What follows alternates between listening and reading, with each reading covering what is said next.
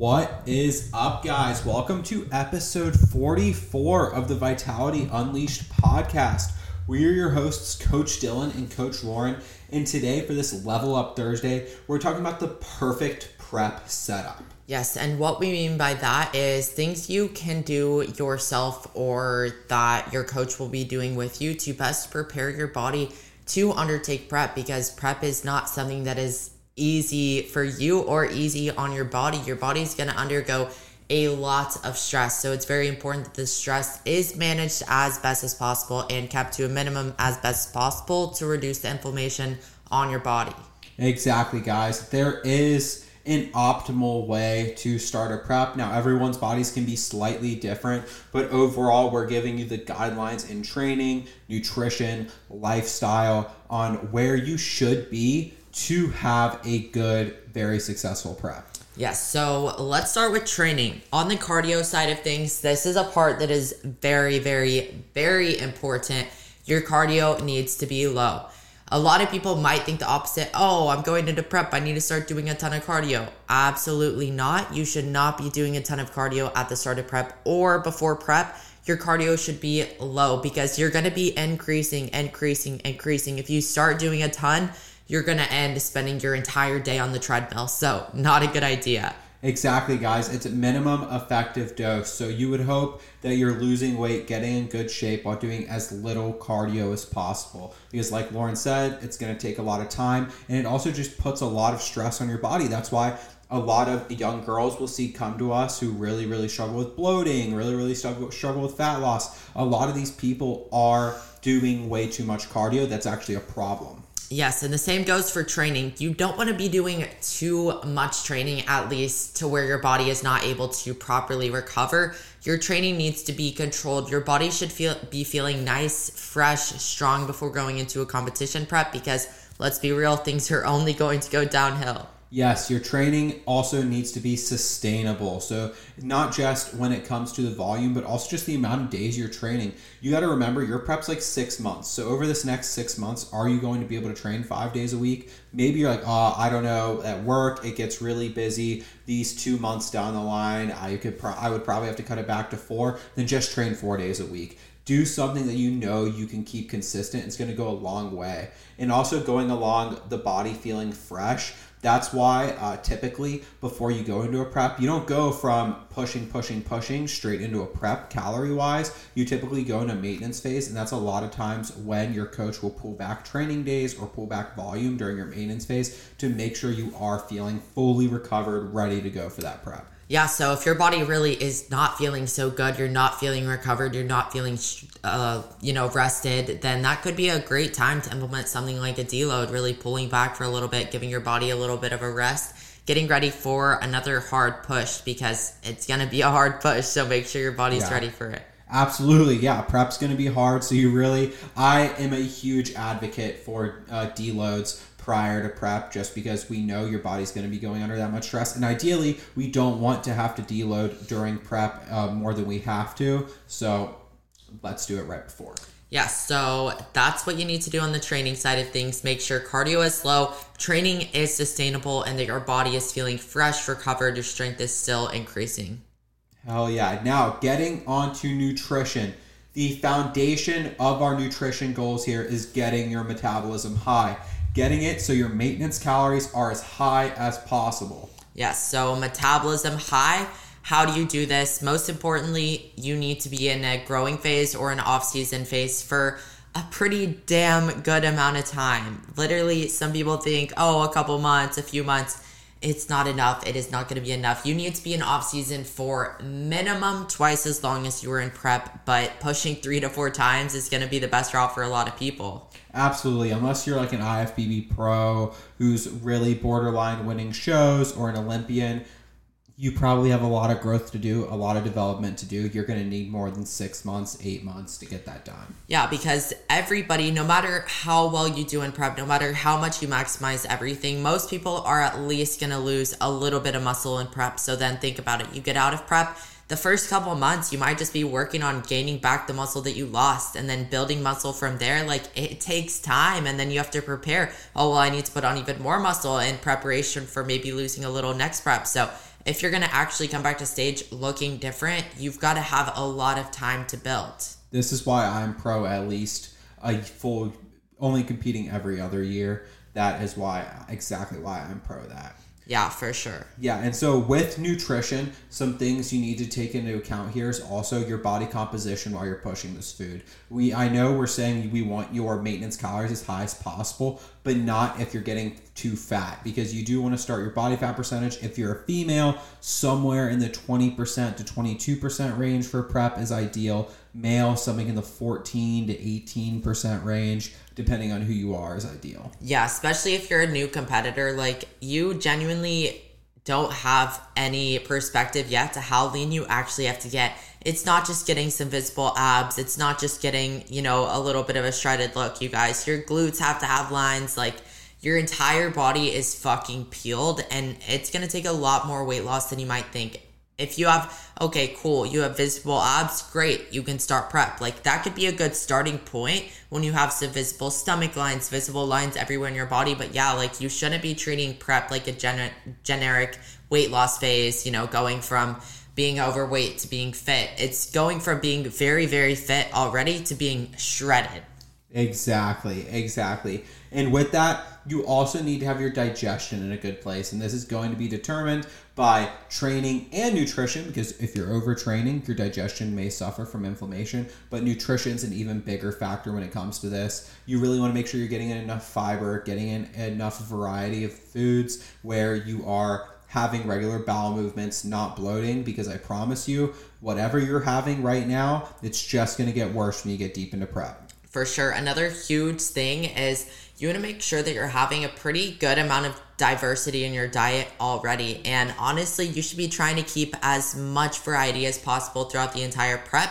But especially in your off season, you do want to have a good amount of diversity. And this doesn't mean, oh, I'm eating a ton of junk food. This just means you're eating a wide range of different nutrients, different types of whole foods, a lot of different fruits, different vegetables, different, different grains a lot of different colors in your diet because as things do, you know, get dialed in, your nutrient deficiencies are going to start going up. So it's important to try to keep things as dialed in as possible on that side too.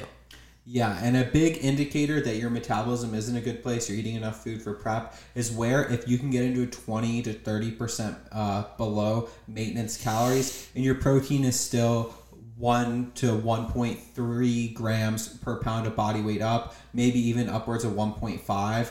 Uh, and then your carbs are plenty high, and your fat is still a solid 30% of your diet in a healthy range. Men, I would say anywhere from 60, 60 to 75 grams of fat uh, females a little bit higher than that. If you can sit there, starting prep, your protein's in a good place, and then you have enough carbs where your calories are pretty high, I would say ideally over 3,000 calories, then you're fucking smashing it. Yeah, exactly. You do want to pay attention also to just how your body is responding once you do drop into a deficit. If you have to immediately drop your calories super low to even lose weight, that's an immediate an immediate sign that your body is just not quite ready for it yep. yet if you're like, oh, I dropped my calories to 1800, I'm still not losing weight. Oh, I dropped to 1600, I'm still not losing weight. It's going to be a really, really rough ride. There could be something wrong internally if your metabolism is in a good place. So it's always something to look into, and it's super important to pay attention to how your body is responding. Yep, and that's why that maintenance phase before prep is so important because it's really trying to cement wherever your maintenance is, really trying to make sure that that's cemented into your body. And your body's like, okay, this is our maintenance before going into that prep to try to fight off reactions like that. 100%. All right, let's talk about the most important part now your lifestyle. This is so, so, so important and often overlooked a lot how much prep is going to impact your everyday life. It's not, oh, I'm going to do this here and there anymore. I'm going to cheat sometimes. I'm going to go out. That's not a thing anymore. Prep is quite literally going to be your life for the next six months. So you got to be ready for that. You got to be ready to probably sacrifice a little bit of your social life and change things up. You're not going to be going out to eat anymore. None of it. Yeah, you're not going to be drinking either, guys. Sobriety you're not sober. drinking. You got to be sober during prep. If you have no self control, if you can't not drink for six months, then sorry, bodybuilding isn't for you. Competing isn't for you. Pick up some weed as long as you can control your munchies. There's no problem with weed, but alcohol does need to be avoided 100%. Yep, absolutely. And of course, with this, you also need a healthy relationship with food because, of course, so many competitors will first time competitors will come to a coach and be like, I want to get shredded. I really want to look good. And it's literally just because they want to look good. They don't actually care about competing. They don't care about the pushing themselves. They don't care about the accomplishments. They just want to look good. They just want to get shredded. And they're like, oh, I know if I say this for a bodybuilding competition, it's going to work. But then in reality, the relationship with food probably sucks. And that's just going to get worse. Yes, immediately no. It's so obvious. I can tell right away when someone's in it for the wrong reasons. That's why we don't throw people right into prep. We make them go through a fucking reverse phase first, typically, as long as they need it, of course. But they're really going to show you here, oh, well, when you're not in this fat loss phase, are you going to be taking it seriously? Like, and if they're not, then we're not fucking putting them into prep. Oh, yeah, 100%. That's like, some you know of course some competitors some people are like oh i want to compete in 2025 2026 i'm like yeah right now we got some serious work to do with uh, being able to track food being able to stick to your plan not binge eat. These are all things they need to be in order. You need to have a good relationship with food before you get into prep. It's only going to get worse. Exactly and i love that. I love when people say oh like i want to start now just getting everything in control but i don't want to compete for a few years. Like that is awesome and that is like the ideal setup. Yes. so many people think, well, I don't want to compete till 2026, so I'll get my coach in 2026. Like, it's not the best way to go about it.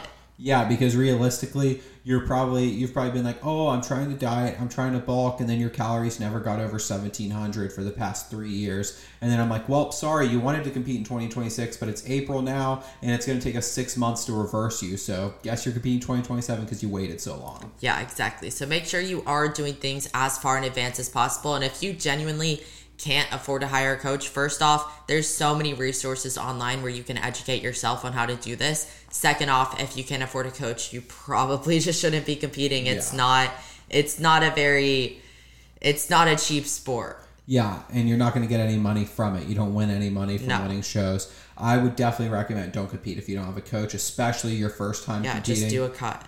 Yeah, there's just so much shit that you just aren't aware of, you won't know. You're going to make so many mistakes along the way. I just wouldn't do it if you don't have a coach. Yeah, you're probably going to cost yourself so much more money just with all the mistakes that you're probably going to be exactly. making than you ever would, you know, just paying for a coach, biting the bullet. It's going to save yeah. you so much money and so much time. Your time is valuable, your time is worth money. So just make it a lot easier on yourself and hire a good coach. Yeah, and if you can't afford a coach, you probably can't afford blood work and then you can't pay attention to your health markers and then it's just going to be even worse. Yeah guys be ready to pay for like an $800 bikini so. Holy shit yeah. Women women got it even worse than men for sure. Oh my god. Yeah hair and makeup another $300 like it's it's crazy. Plus just all the appointments like getting ready for the show. Yeah absolutely crazy. And so, of course, you need just in general a good enough schedule to fit bodybuilding yeah. into your life because you need to be able to fit in, let's just say, two hours of cardio a day at some point, plus your hour and a half gym session. You need to be able to fit in 12,000 steps. If you can't fit these things in, then you're going to have problems. You're like, oh, sorry, I work 16 hours, uh, six days a week. Probably going to be really hard for you to be able to prep. You're not going to get sleep. You're not like you're just gonna have to sacrifice too many things where I'd be like, okay, you're not in a position in your life to compete right now. Exactly. And one thing that cannot be sacrificed to get your extra cardio in is sleep. You cannot yeah. be sacrificing your sleep to go to the gym. That is not that is not an option. That is going to cause you so much more harm than it will good. You're probably going to get more out of just getting the sleep than you will from the cardio. So, you cannot be sacrificing your sleep. You need to be prioritizing good, good, good sleep hygiene and still have enough time to get your gym session in, your cardio, your posing. It's gonna, the longer you're in prep, the more time consuming it's gonna get near the end. It can be, it can take up half of your day. Oh, yeah. Like, easily, easily half your day. Because, yeah, wake up in the morning, fasted cardio, then you go posing. to the yeah posing you go to the gym then guess what? You got to work nine to five because you actually woke up at five a.m. to be able to do your cardio, posing, then you get home session. and you have eight thousand more steps you need to get. Like it yeah, can be very time consuming. Cardio. Yeah. So make sure you have a pretty good schedule where you can allow hours every single day for prep. It is not something that just oh I'm gonna go to the gym a few times a week. No, yeah. got a meal prep too. Yeah, I would say if you give yourself five, four, four or five hours a day, and you did a proper off season, your metabolism's in a really really good place, your body composition's in a really good place, you could probably pull it off with that. Uh, but the worse starting place you are, the more time you have to give to it during prep, and the harder it's going to be. Yeah, realistically, you're gonna want a little bit of time for yourself too. You're gonna be so fucking drained, and you know if that's the thing that has to go, that's the thing that has to go. But ideally, you'll have a little bit of time for yourself as well for self care. Yep, one hundred percent, guys. We got anything else to add on this? Nope, that's it. That's really the overview of nutrition, training, and lifestyle setup for an ideal prep. So implement these things. Yes. Make sure you have them all in check. Listen, check you just make a checklist with these. Check your boxes. If you're checking all these, you're in a good place. All right, peace out. All right, peace.